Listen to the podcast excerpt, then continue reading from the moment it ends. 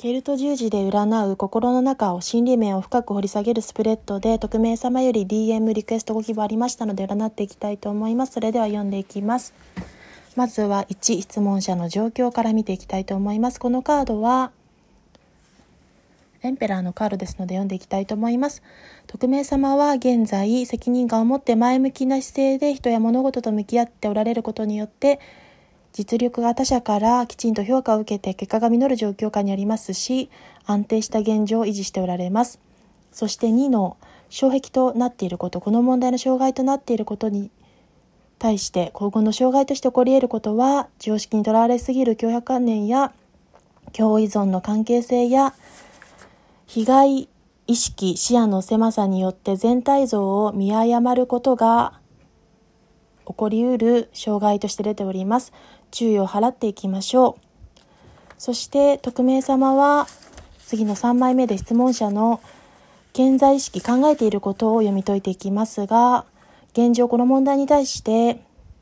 考えもしっかりとまとまっておりやりたいことや自分の考えを周囲にきちんと理解してもらいたいと感じ考えておられますそして4の質問者の匿名様の潜在意識感じていることとして読み解いていきます。真の望みを見ていきますと、こちらのカードが4ですので、ハーミットのカードとなっておりますので、この問題に対してあくまでも、自分は自分、そして人は人と割り切った気持ちを持っておられますが、自分の心を見つめる一人の時間がそこに必要と感じておられていたようです。考えて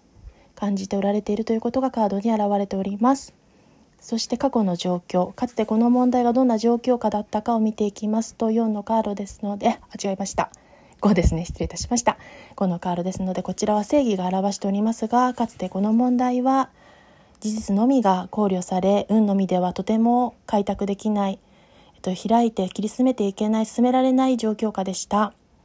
そしてそこからの変わり移りゆく近未来のカードとして6チャンスの審判のカードが出ておりますが間もなくこの問題は心や気持ちが方向性を帯びて定まり迷いが消えることによって大事なことを選択するチャンスを得て再始動の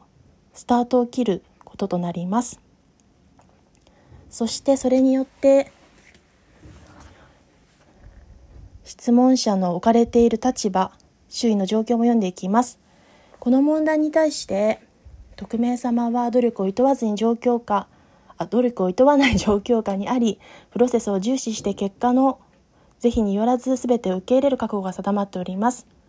この問題における周囲の状況としてみましても切り替えや転機変化のタイミングにあり次のステージへと変化を遂げていく状況に移り変わっていきます。そして9枚目のカード質問者の願望カードが月が出ておりますが匿名様はこの問題に関して本来の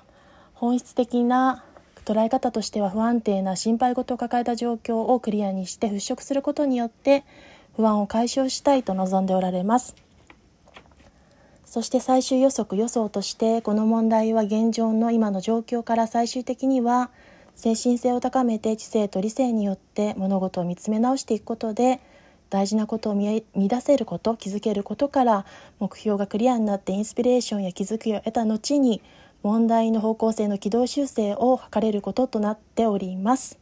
それでは 最後までお聴きいただいてありがとうございました。